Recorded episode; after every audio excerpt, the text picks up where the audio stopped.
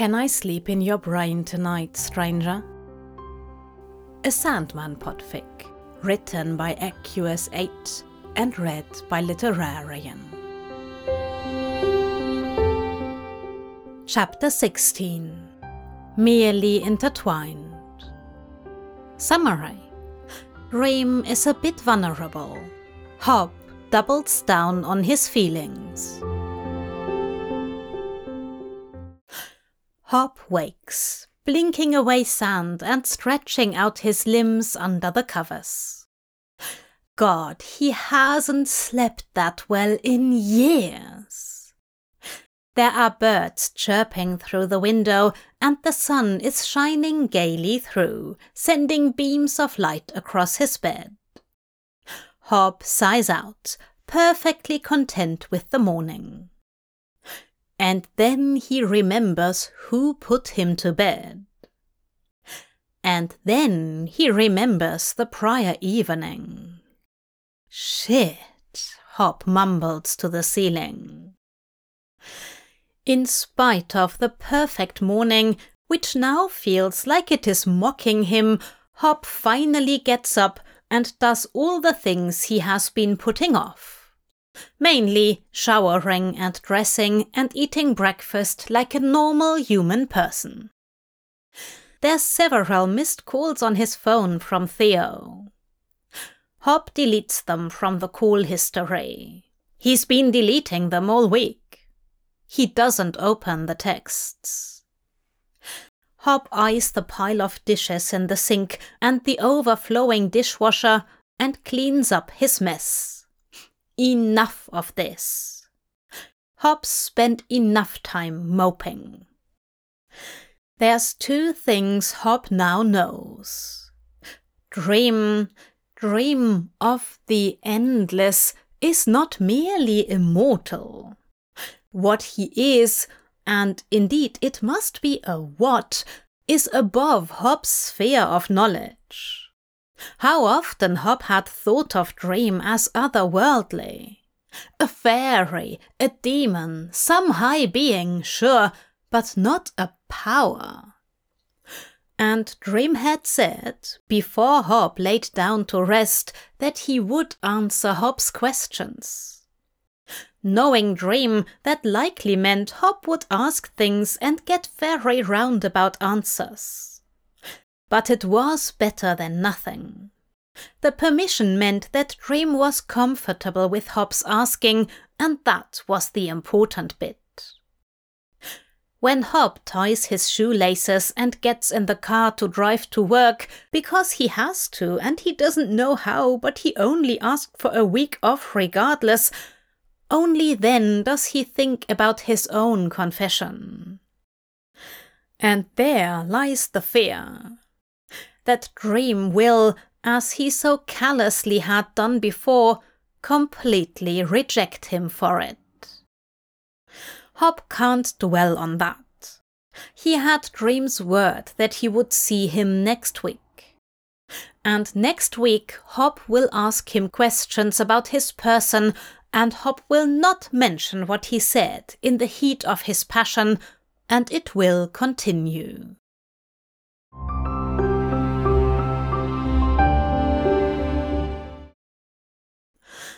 You appear much better, are the first words out of Dream's mouth when Hob opens his door to him on Tuesday. I'm feeling much better, Hob replies, not thinking about how he had to block Theo's number by the middle of the last week.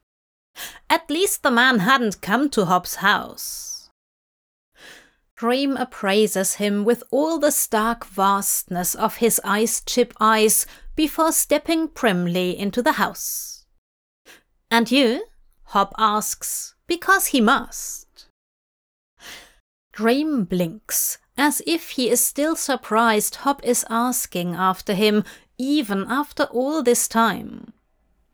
Hob can see how Dream's throat bobs when he swallows, a strangely human gesture, before responding.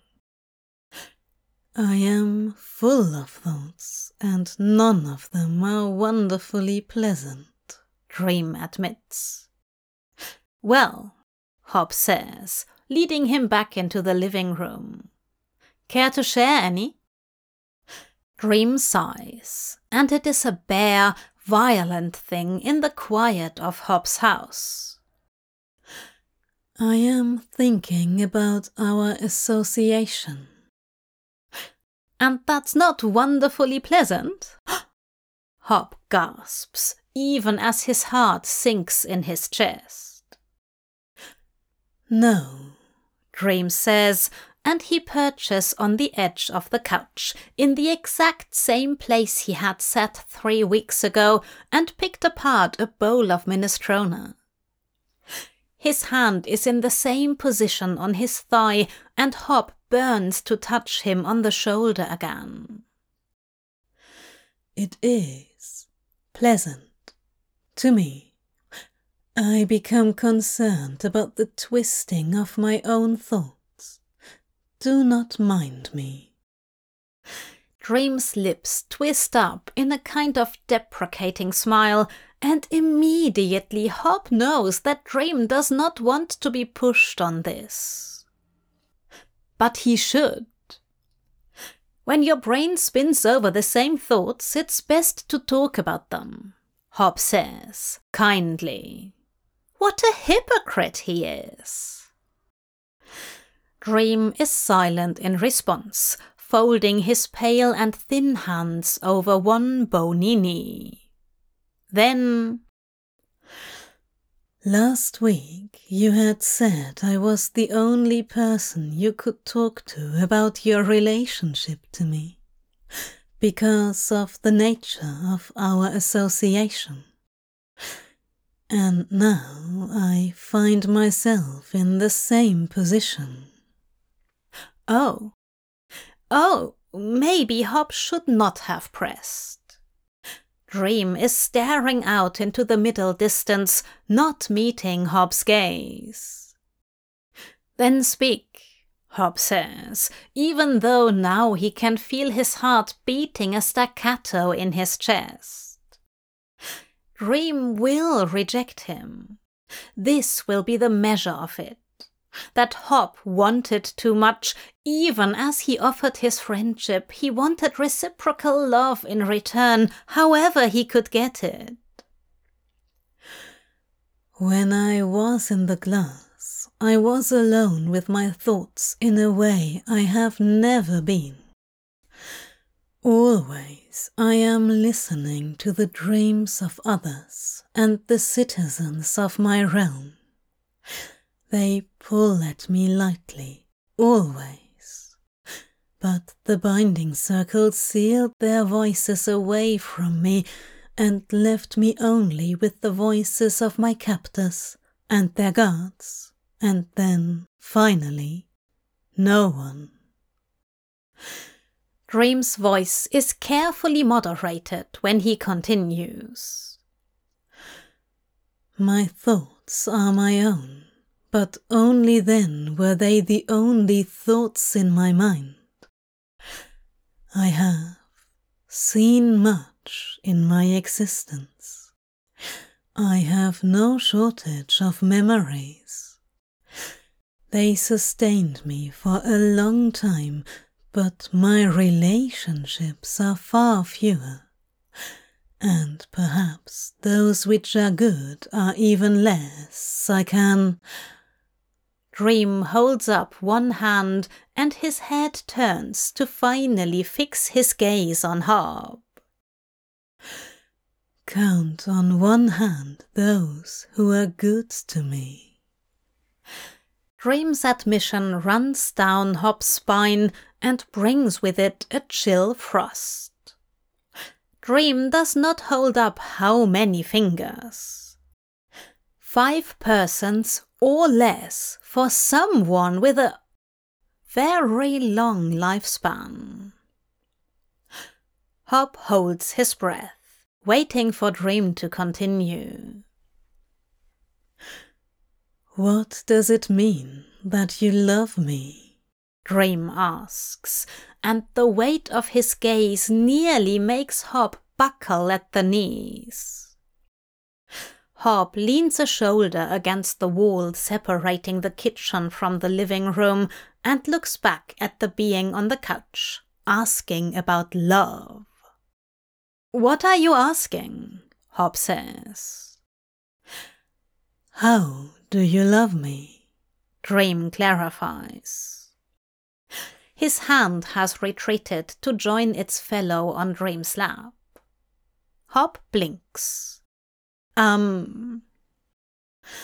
Hob stalls for time as his brain tries to pass through what Dream is not asking. Dream wants to know if Hob's love will jeopardize their relationship. If Hob has only done this, cared for Dream, because Hob wants something. Hob realizes, with all the abrupt force of a blunt trauma, that Dream is, maybe, perhaps, scared that this will change things between them. Hob approaches the couch and kneels down next to it. Dream stares down at him, a curated blankness across his features.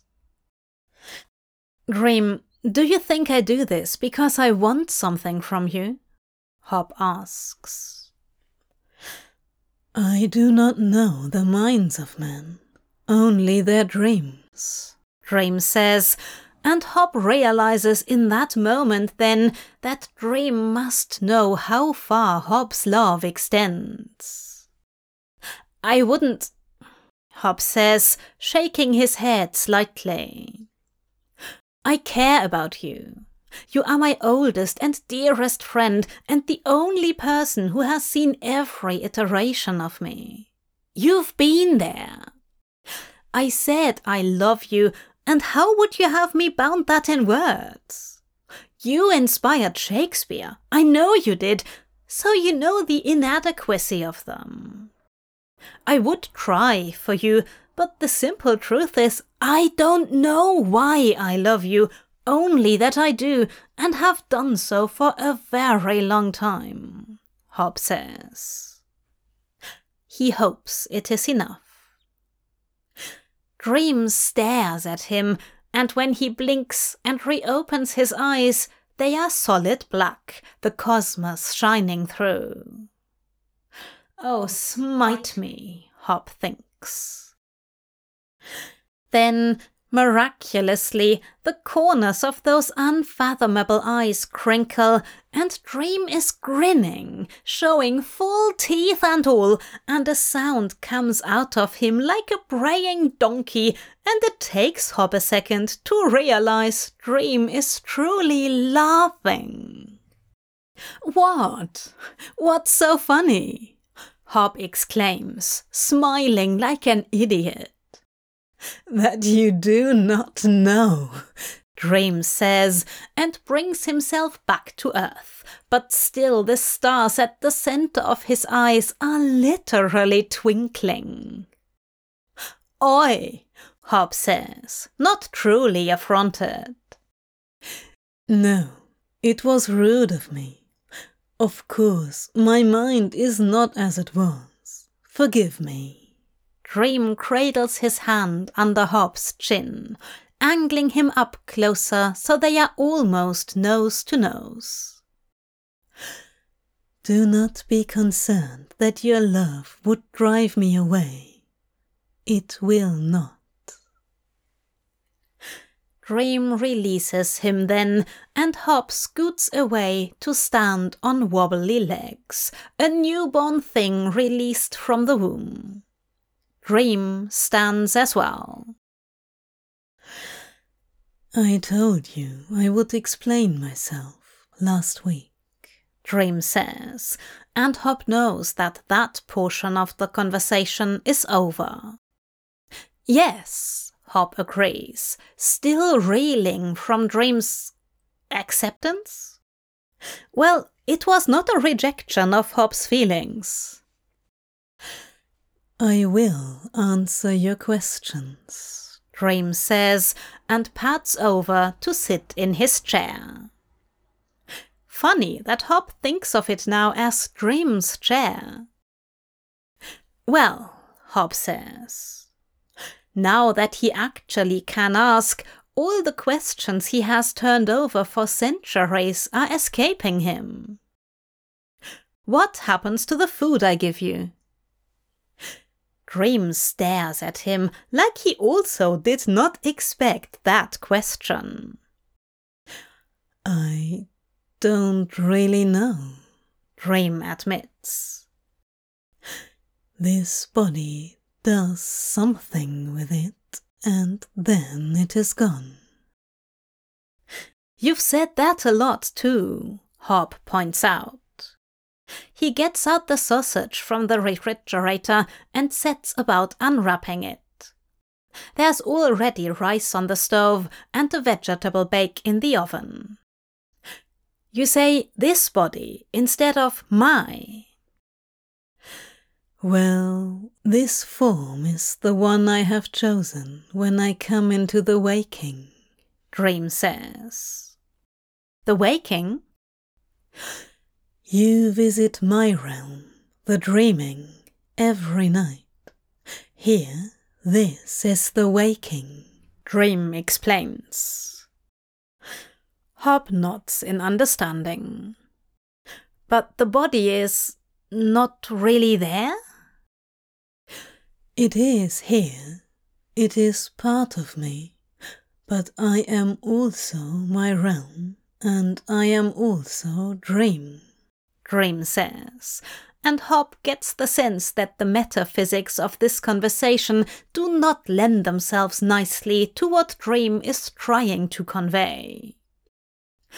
You separate yourself from it, Hob says, finally undoing the wrapping and chucking it in the bin.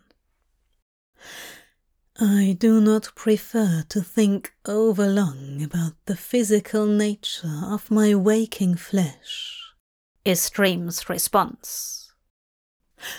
Hob thinks about the bleeding cuts and the body which was forced to be in one place for a very long time.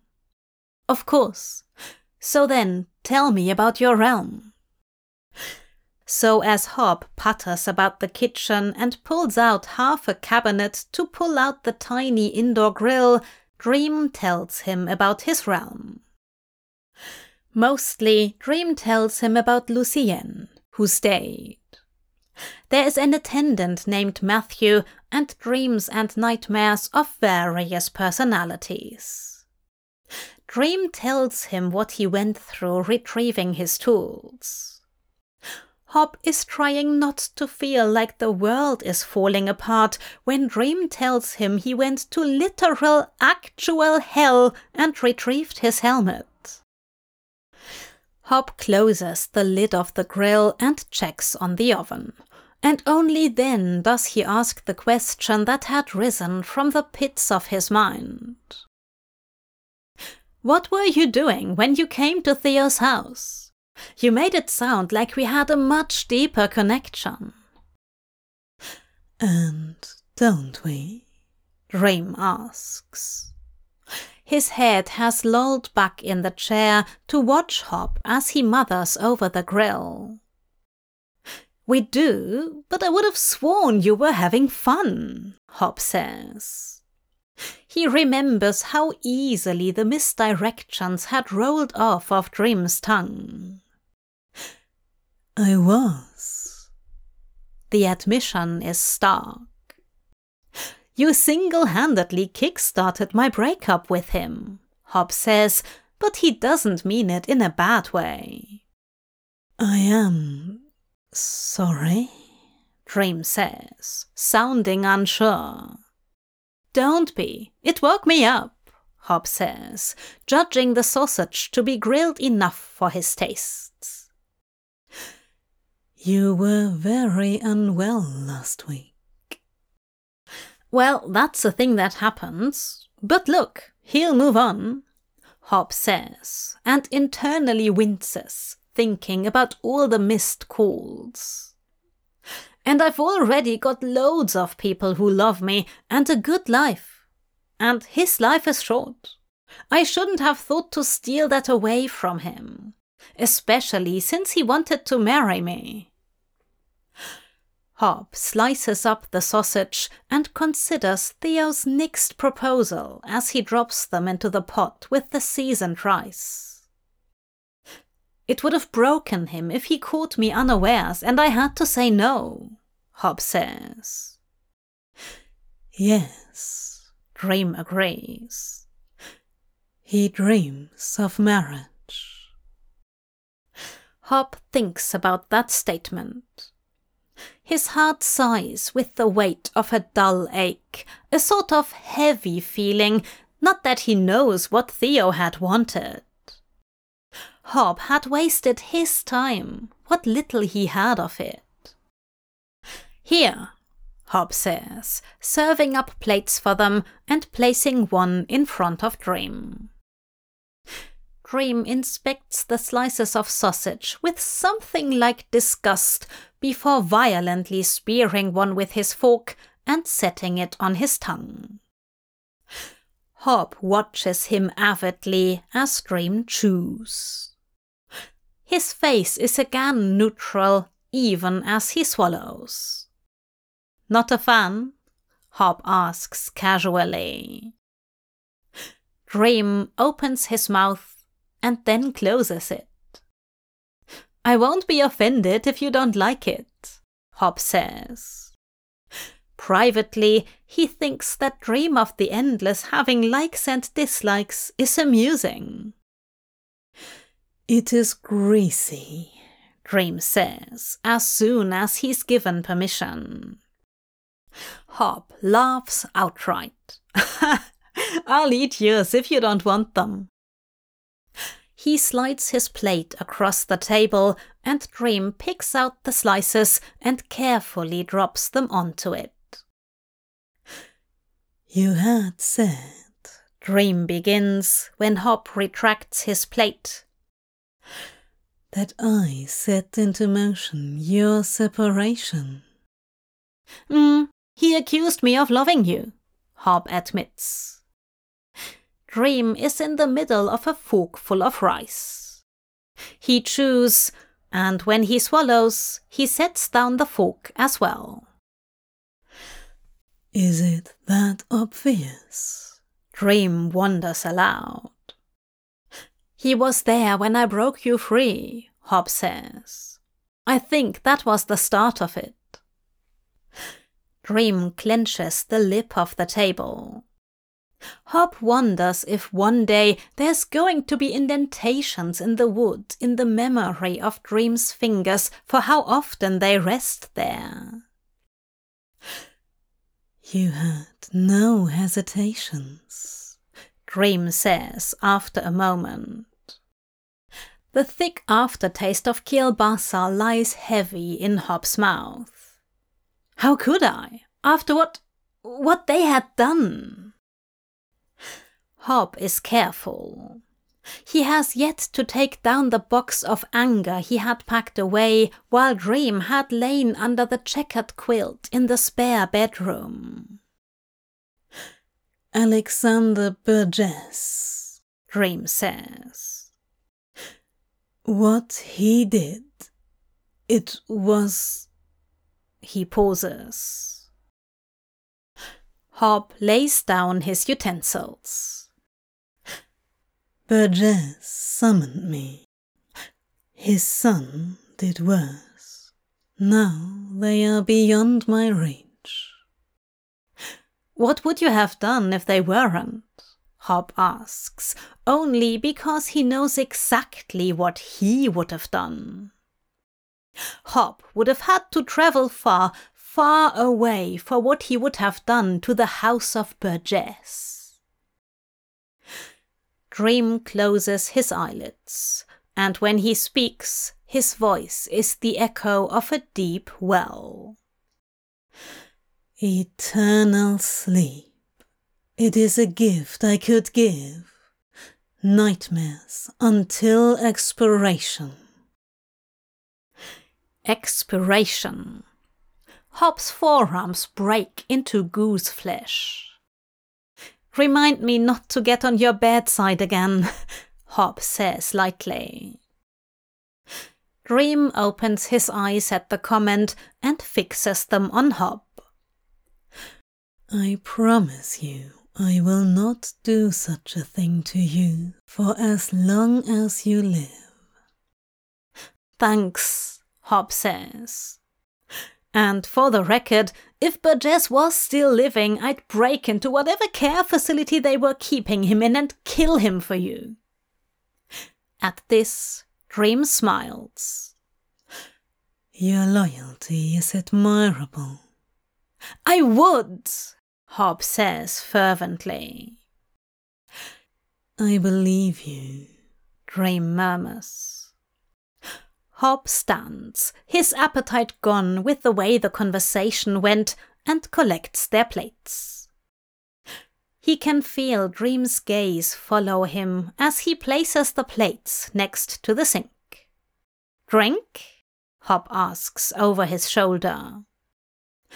Sure, Dream says. Hob leaves the room to fetch a bottle of wine that was in the closet, and when he returns to the kitchen, Dream is gone. Dream? Hob calls out. Here. Dream's voice drifts in from the living room, and Hob rounds the corner to see him spread out on the couch. The soles of his boots are clean, like they've never even been on the ground. Dream's fingers are sunk into the plush blanket that's draped over the back of the couch, and his bird's nest hair is pressed against the pillow, and his eyes find Hob as soon as he appears. Hob's never seen him so relaxed. It's strange. I'll pour yours, Hob says, and turns to leave. No need, Dream murmurs, and in one sinuous motion, he's up off the couch and brushing past Hob to reach for the neck of the bottle and the wine glasses, restored from Theo's house, which appear between one blink and the next. Dream pours Hob a half glass and himself a quarter. Hob accepts the stem of the wine glass with something like trepidation. Dream makes no toast, but he sips, and when the glass is empty, he leaves.